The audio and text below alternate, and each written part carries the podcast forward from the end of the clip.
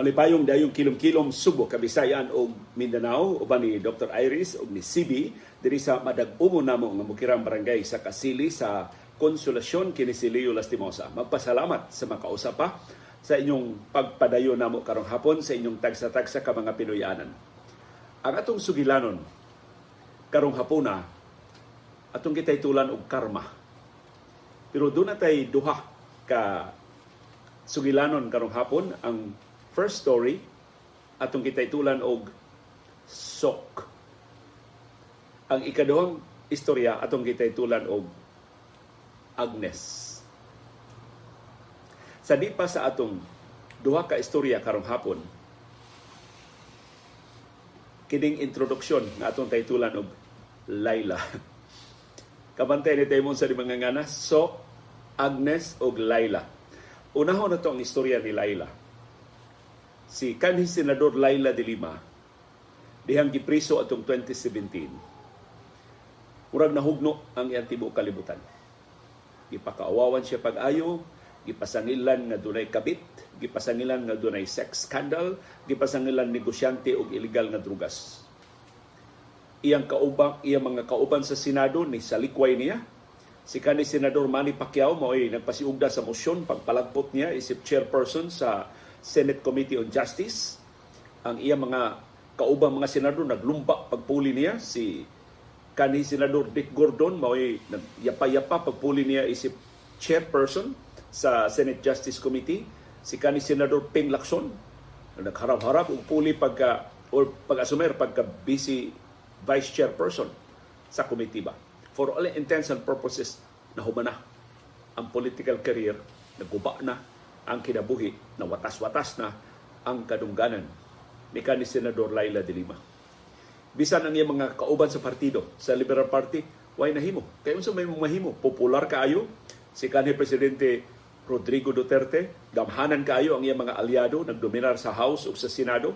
Ang investigasyon sa House nahimong marites session na mga kongresista uban sa ilang mga innuendos, uban sa ilang pasakit nga mga pung uban silang, silang tanang pakauaw ilang gidetalye giunsa ni kani senador Laila de Lima pakigrelasyon sa minyo niyang driver na si Ronnie Dayan giunsa ni de Lima pakigrelasyon sa mga sakop sa Presidential Security Group PSG nga murag nag-ilog niya.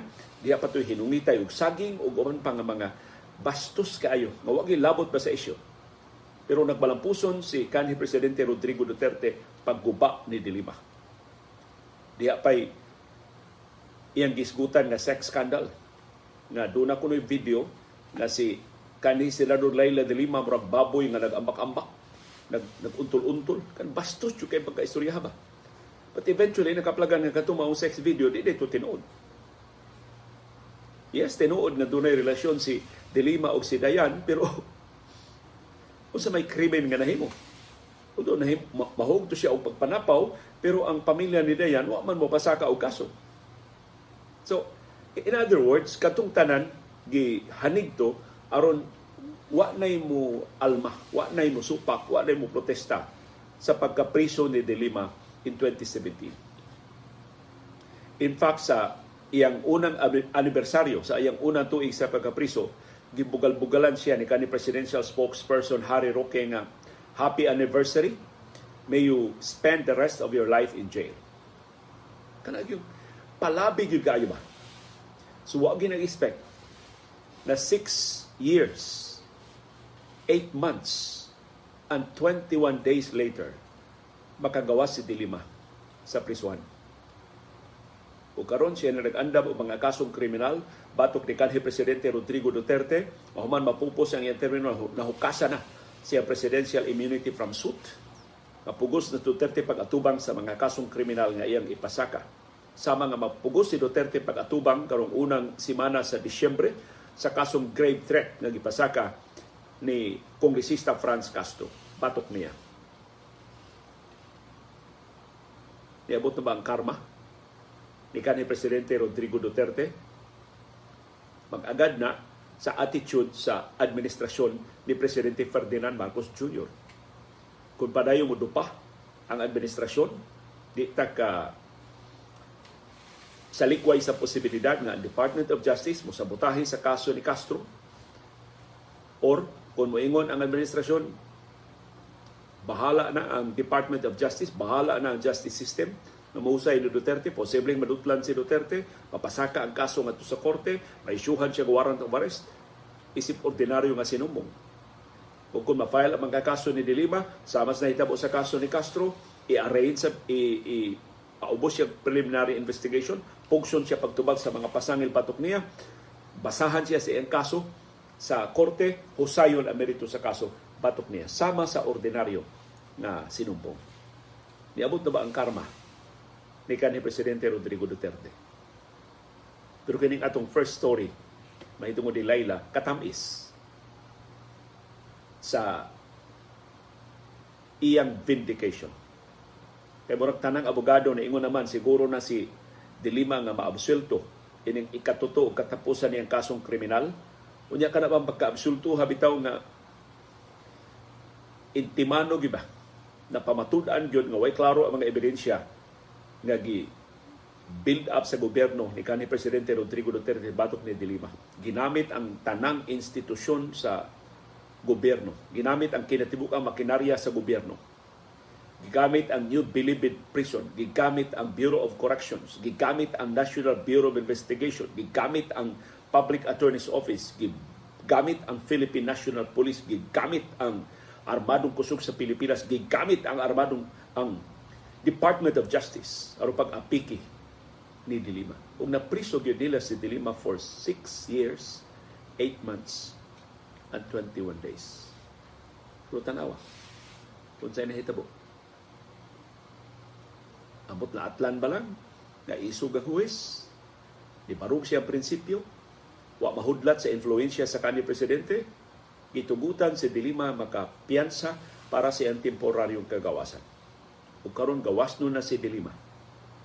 Na muhimo siyang naandang gibuhaton, pagpatigbabaw siyang advocacy para sa human rights, para sa rule of law, ug labaw tanan pag-andam o mga kasong kriminal batok ni kanhi presidente Rodrigo Duterte o pagtabang sa investigasyon sa International Criminal Court ICC sa pasangil sa crimes against humanity batok sa kanhi presidente. Wa pa ta kahibaw sa ending ining atong first story pero at this point in time sakto si kanhi Senador Laila de Lima sa iyang paghulagway sa iyang pagawas sa prisuhan na sweet, sweet freedom. Wa ta kahibawon sa aktual nga nahitabo dito sa Davao, pero human sa kusog kay linog sa Davao, kagahapon murag sobra pas na tayog ang kalibutan nagkagamay nga kalibutan ni kanhi presidente Rodrigo Duterte kay napamatud-an niya na tinuod ang sulti sa atong katiguangan na when it rains, it pours. Mag-uwan gani magbunok gyud. Ug nagbunok gyud tinuod. Gilayasan siya sa iyang mga sakop sa PDP laban na siya mo nangilog sa partido. Gipapas sa House of Representatives o gidasunan sa Senado ang 650 million pesos na confidential funds sa pinanggang anak na si Vice Presidente Sara Duterte Carpio. O nakairog na. Kining kasong kriminal, bat, labing unang kasong kriminal batok ni Duterte, nagipasaka ni Kongresista Franz Castro, og hinaot, masunda ni sa mga kasong ipasaka ni Dilima o sa mga biktima sa pagpanghasi sa laktod nga pinatyanay sa pagpangabuso, pagpalabilabi sa gahom ni kanhi Presidente Rodrigo Duterte sa musulog ng mga adlaw. Niabot na ba ang iyang karma? Only time will tell tuguti wato ta sa actually intro intro ra to arita sa una natong sugilanon nga naguluhan og sok si sok mao ang kanhi mayor sa Talisay City Socrates Fernandez ako siya nailhan diyang batanon pa kay kung magsisibya sa DYRF is si Brad Sok. Siya maoy labing maayong mamumulong? Siya labing maayong tigpanalipod sa simbahang katoliko.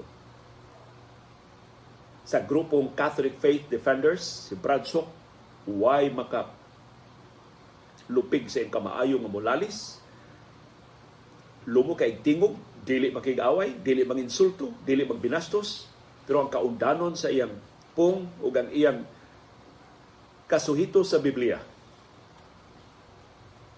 na mura siya mupilok lang jutay kahilomdom na siya unsay specific na bersikulo unsay specific na kapitulo sa Biblia nga iya magamit aron pagsukwahi sa mga pangangkon sa ubang mga relihiyon.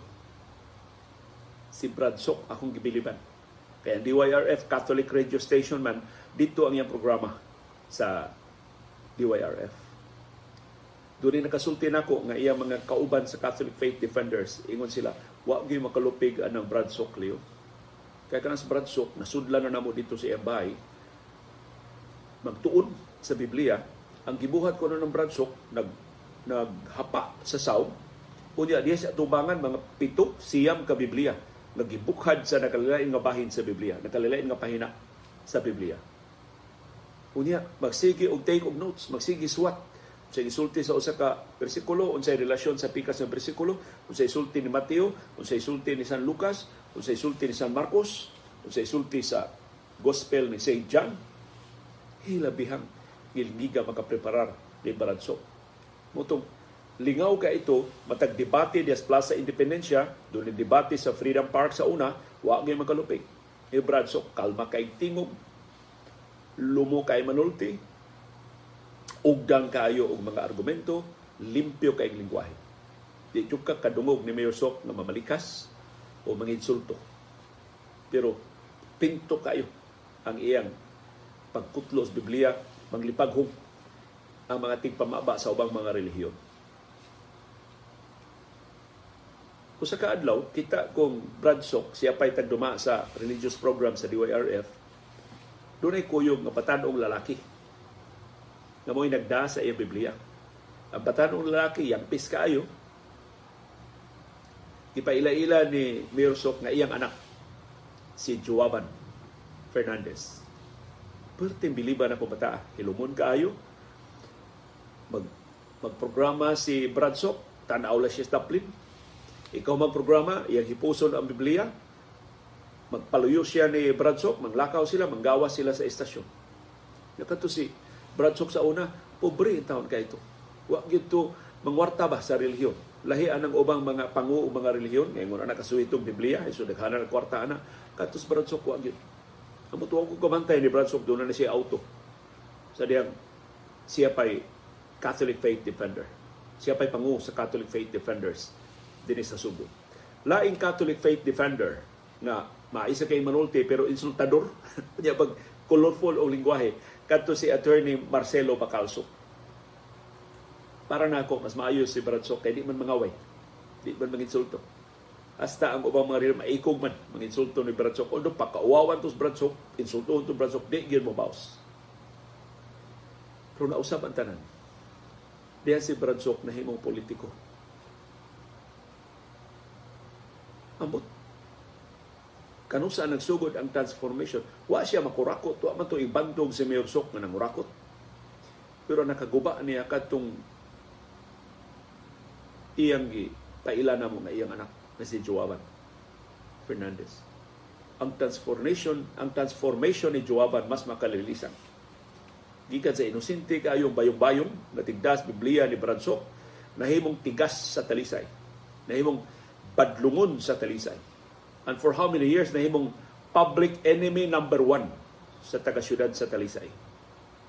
Makabangga ang iyang sakyanan, mamarigla siya, mamusil siya, manghilabot siya, pasangil ni Joaban Fernandez. Ang nakapait, giduphan siya, Mayor Sok na. Kaya na mayor naman siya sa sudad sa Talisay.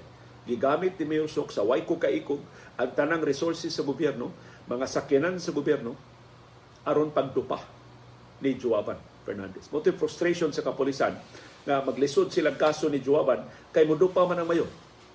Gawas pa nga mga pulis magpangikog sa mayor. Kaya mayor baya mo dunay jurisdiksyon, dunay gahong pagsuprepisar sa kapulisan. As kang dugaya atong nabadlong atong Juaban Fernandez sa daghan kay niya mga pabadlong, daghan kay niya mga pinuang, hangtod finally na priso, nadakpan to Juaban diha gitanggong sa Cebu City Police Office headquarters sa Campus Sotero Cabahog. Dirito ito siya makasa sa Cebu City. Ang taga Cebu City Police Office may nakadakop niya. Ang mga sakop sa media na gustong mususi sa pagkapriso ni Joaban, wa pasudla sa gate kay anak lagi sa mayor. Ya magpangikog bang kapulisan na mura og ilang ipasaya-saya sa publiko ang anak ni Mayor Sok Fernandez. Wa pasudla ang mga reporters diya sa gate. Taon-taon, samtang nagpaabot sila nga Dunay makatabang nila makasud o makakita ni Joaban gi bal gi balho pag tinuod sa selda kay nagduda man nga si Joaban dito sa opisina. Dunay ni abot nga tao nga nag full helmet ng motorsiklo, di maklaro ang naong ng full helmet. O gusto siya musod kay makikita ni Joaban. Ni balibad sa ang kapolisan. Kaya di mahimo. Pero ang mga reporter, nakabantay na tingog. Namurag tingog ni Bradsok. So, magpailat tiyali to siya, nga amahan siya Juaban, mahimo man siya tiyali pasudlon, lagawas nga mayor siya student sa Talisay, diha ba mga reporter? So, marag, doon na lang siya gibilin nga itong gwardya, ipahatag ni Juaban, pagkaon tiyali to, unsa. Hindi sugsakay siya motorsiklo. Pero nagduda ang reporter si Brad Sokto, si Mayor Sokto, na ni-attempt tabang ni Juaban Fernandez. Finally, si Juavan nakasuhan og Granada na non-bailable. Ug hantod karon ang tanggong diya sa Cebu Provincial Detention and Rehabilitation Center. Ang bisyo ko ng Juavan, magsipanghatag og sigarilyo. Anang iyang kaubang mga pinariso sikat ko kay Juavan Fernandez diha si Mayor Sok dako intawong kaigberanan sa kantin sa CPDRC sa mayor pa siya sa siyudad sa Talisay. I don't know karon nakalahutay bas Mayor Sok pagastos mga kapritso ni Juaban Fernandez di asud sa prison. Ug ambot na unsa na ang kaso ni Juaban Fernandez. Pero kining mga sugilanon maingon na to karma na ba ni Juaban? Karma ba ni Mayor Sok? Pero kini mga sugilanon pagpasinungog ni Mayor Sok why maka-question sa iyang pagkaamahan. Later on, ang nahibawan ni si Juaban dahil niya tinuod nga anak na ilarang sinagop sa iyang katikas sa kinabuhi pero why makapasangil ni Mayor Sok sa pagtahan sa iyang anak. Sa kabadlungon sa iyang anak, nahibaw tas Mayor Sok wati magkuwang sa pagtambag ni Chuaban, but in public, wa gyud mo waiver, wa gyud mo lugak si Mayor Sok sa pag serbisyo isip amahan ni Chuaban. Ihatagan ni Juaban sa tanang tabang, ihatagan ni Juaban sa tanang suporta. Kapait lang ni conflict ang iyang pagkaamahan ni Juaban o iyang pagkaamahan sa siyudad sa Talisay. Upang matuod sa kaligdong si Mayor Sok, wa na siya sa pwesto, pero wa gi mga kaso papangawkaw nga napasaka patok niya. Ipailan siya kaso kanturang mga sakyanan nga gigamit ni Juaban, na yung gipagamit ni Juaban. Of course, forma na sa corruption, di na maayo nga panigingnan, pero why makapasangin ni Mayor Sok nagpahimos sa gahom. O sa dihan, gi ingnan siya sa mga gulyas nga mobalik, mobalik na siya pagdagan pagka konsihal ang uban pa mga politiko di mosugot na mayor na ko nganong iba i-demote man ko pagka-konsehal. Pero mayor sok nahibaw kinsa iyang politikanhon nga padrino ang mga gulyas mo'y nitabang niya, mo'y nagpadako niya, ubusa ni dailo sa siya sa pagka-konsehal sa siyudad sa Talisay. Tagsaon ang pagkaamahan ni Mayor Sok ang iyang pagka pagkiitan, pagkamaayong tigpalalipod sa Sibahang Katoliko, iyang napamatudan siya pagkamaayong amahan ni Juaban. Na-confuse lang siya sa diyang mayor siya sa siyudad sa Talisay kaya ang gipalabi ang iyang anak.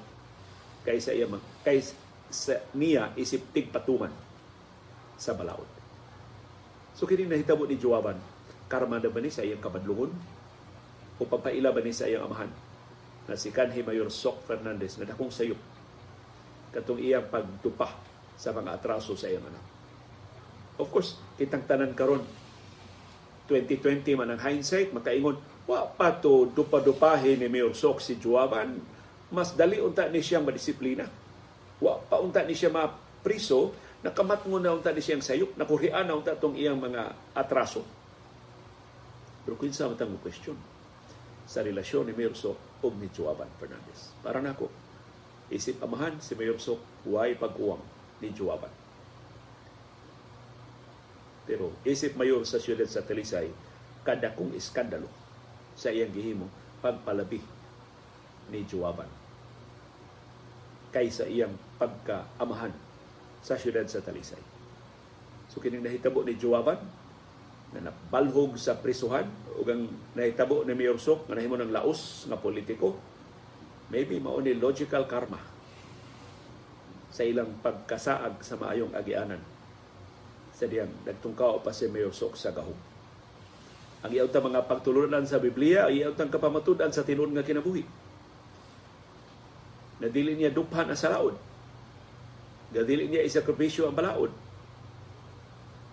Pero iyang gipalabi ang iyang anak. So, murag, between sa iyang katungdanan pagka-opisyal sa gobyerno o pagkaamahan ni Chuaban, iyang gi patigbabaw ang iyang pagkaamahan. Bisag unsa pa palaod nga ilang nayatakan. Ug tungod ana tahod ko ni Mayor Sok Fernandez.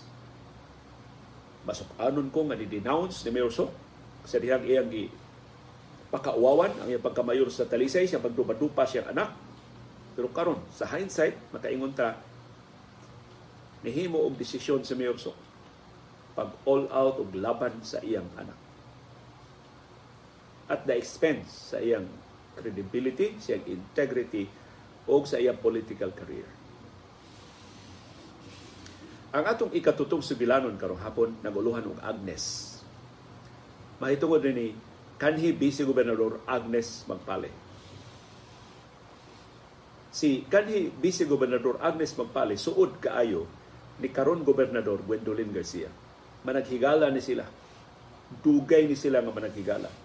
Isip mga babae nga mga politiko, isip babae nga mga leader sa politika, Makita nimo unsay ilang band unsay nagbugkos nila duha. Pero ni aslom ning tanan atong 2012 ikaduhang tuig sa administrasyon ni anhing presidente Noynoy Aquino. Gisuspenso sa Malacañang si Gobernador Gwendolyn Garcia. ug ang nipuli niya sa gahom mo ang iyang suod nga higala ang iyang vice gobernador na si Agnes Magpalit sukad niya to gubat patani ang gideklarar ni Gobernador Gwendolyn Garcia batok ni kanhi Vice Gobernador Agnes Magpale. Hangtod nagkaatbang sila sa pagka gobernador sa niaging eleksyon. Two elections ago, gilubong pag-ayo ni Gobernador Gwendolyn Garcia si kanhi Vice Gobernador Agnes Magpale na murag yung guway ikugay, murag yung pagpatagam. Na nangahas ka sa pag sukol nako mao ni ang imong mahiguman kadita do na tay tawag. Hello? Babay.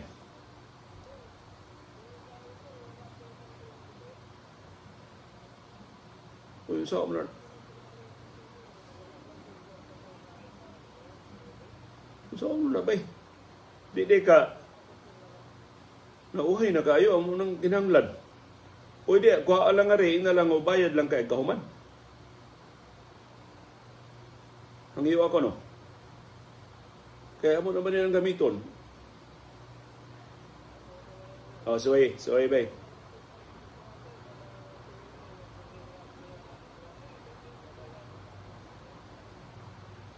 Awak mo ko ka familiar bay, sorry bay. Hangyo lang diha bay, mahimo ba? Gamitan lang ako ngan palihog. Okay, mo ko mo ko di ko kanha diaw, mo driver sad.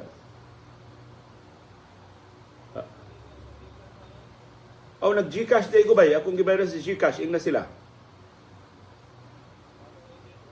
Di, di nag nag, nag GCash nako, ako nang gibayaran sa GCash.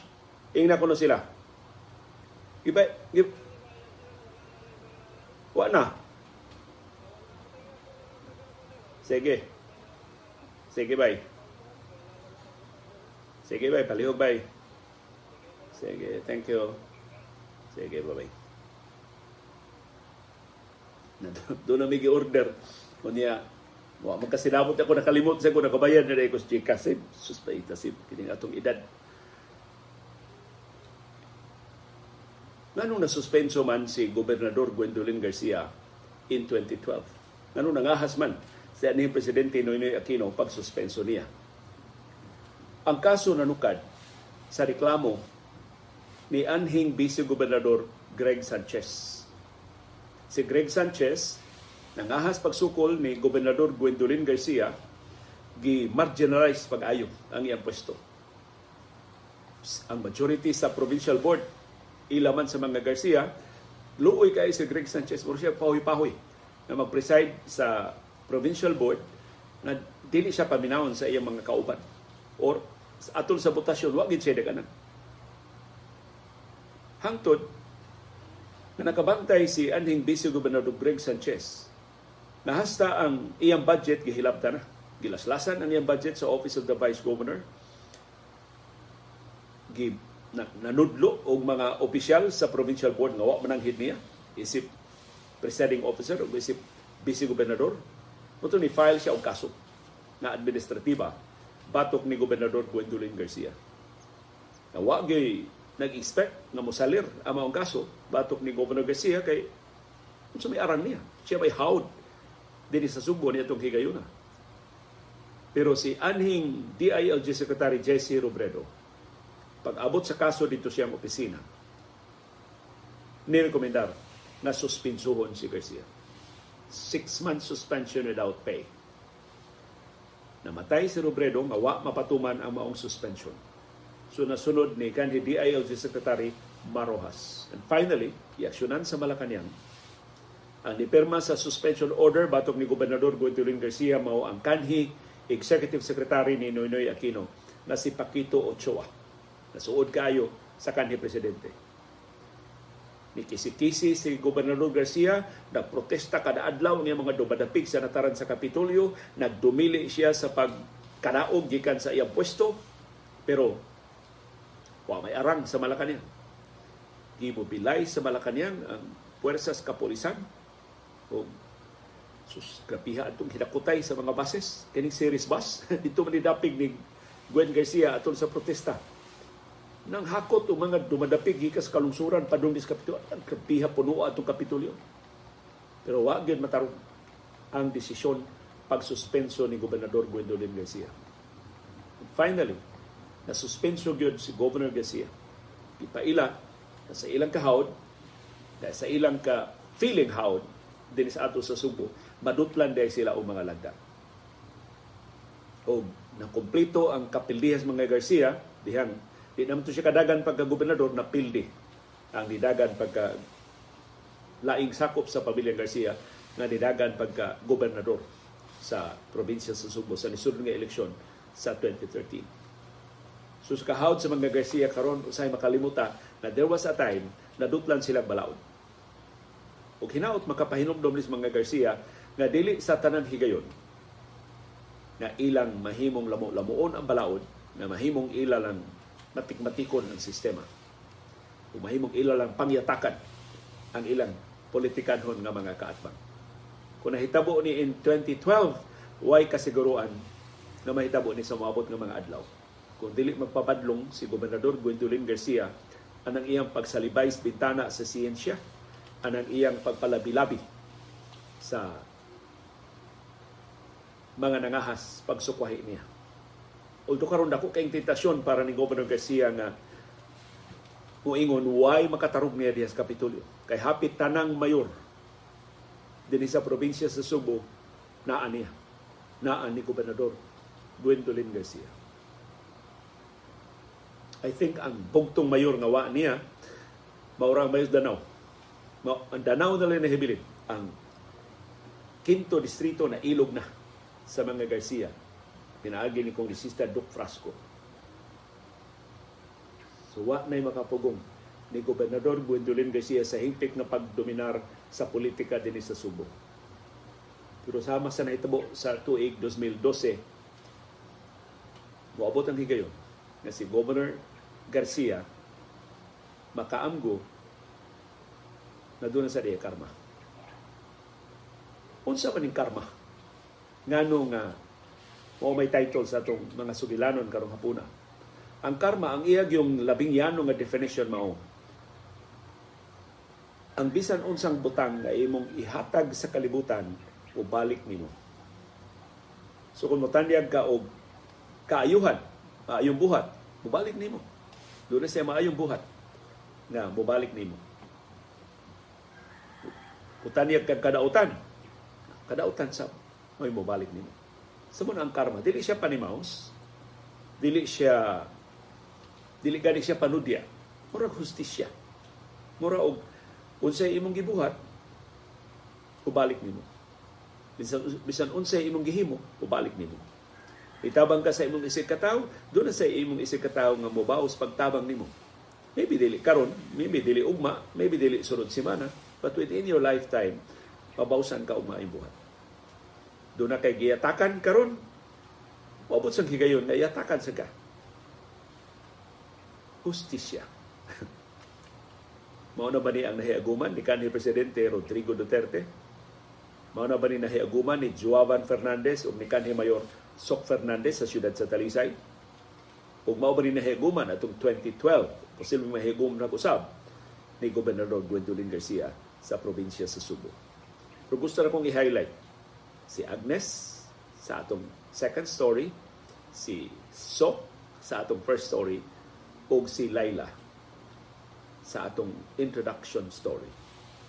Silang tulo, pulos di pasudayag ug talag sa taras. Integrity. Wa sila maliso bisan sa mga kakulian. Si Mayor likoy lang jutay pero ang iyang pagkaamahan mo iyang gipasuwabi why maka question sa usa ka amahan na sa tanang mga pagi manalipod sa iyang anak bahala na kung nakalapas na siya sa balawd o si Vice Gobernador Agnes Magpale sa iyuntang pagka-acting governor for six months sa probinsya sa Subo, mahimo unta siya magpahimus.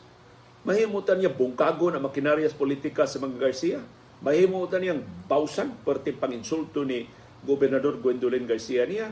Pero tanawa, deritero sa politika si Vice, kanhi Vice Gobernador Agnes Magpale, why makapasangil niya sa pagpangabuso? Why makapasangil niya sa pagpahimus sa gahom? Way makapasangil niya sa pagpangyatak bisan sa iyang mga politikan o mga kaatbang. Apil na ni Gobernador Gwendolyn Garcia. So kung tinuod ng dunay karma, kaswerte ni Laila de Lima, ni Sok Fernandez, o ni Agnes Magpale. Ang ilang integrity nga gihatag sa kalibutan, bausan sa buong kaligdong, bausan sa buong maayong nga ganti o maayong mga buhat. Ikaw, kung sa imong kasinatian o karma, doon na ba'y mga sitwasyon sa imong kinabuhi nga gidaog-daog ka, gilupigan ka, yan iabot ang higayon nga lisod man ang ino nakabaws ka, pero nga nabawsan ang nagdaog-daog nimo. Nakaamgo ang nagdaog-daog nimo si anda kong sayo. Dili tungod nimo, kundi sa lain panghitabo na nakarealize siya, di gini maayo nga mangyata ka, di gini maayo nga mamitaha ka, di maayo nga mga buso ka. Sa imong gahom o sa imong katungdanan o sa kasabtangan nga pwesto nga imong gihuptan. salamat sa inyong padayon nga pagsuporta, pagsalig ug labaw sa tanan sa pagpaminaw sa atong panahom dayong kilom-kilom. Uban ni Dr. Iris na nagpa-reflex to sa sala mo itong si CB in town na si Aw-Aw kay doon ang bisita na si Vivian o sa nga ni CB na isugot sa mukuyog nato karon hapon na bisag mas exciting dito sa gawas kay gusto mo siya mutanaw sa reflex ni Dr. Iris kini si Leo Lastimosa ang hinaot nga kining atong kahimtang sa panahon dili nang mobalik atong kusog nga bundak sa uwan gani ang buntag o nga pasidaan nga grabe ang hinungaw sa low pressure area nga niya karon sa Visayas o kining share line ang parag-abot sa amihan ang bugnang hangin gikan sa Siberia o sa easterlies ang init na hangin gikan sa Pasifiko hinaut dili ni makamugna sa gikahadlukan atong kusog nga uwan karong adlaw Sabado hangtod ug mga adlaw Domingo Matod ni retired pag-asa Visayas Director Oscar Tabada 90% ang atong chance of rain karong Sabado o ugma Domingo dinhi sa atong syudad o sa probinsya sa Subo. So palihog, parentang magbantay sa atong kahintang sa panahon, pero mga liya. Kung dili matinuod, dili ni mahimong bagyo, ang low pressure area, matunaw na lang ni siya, mawa ni siya, aron mawa na sa baghulga sa atong kahintang sa panahon. Although daghang salamat sa uwan kay ganina, daghang salamat sa kamapanganuron sa tibok adlaw, mas tugnaw ang atong temperatura tibok adlaw karong adlaw dinhi sa syudad ug sa probinsya sa Subo.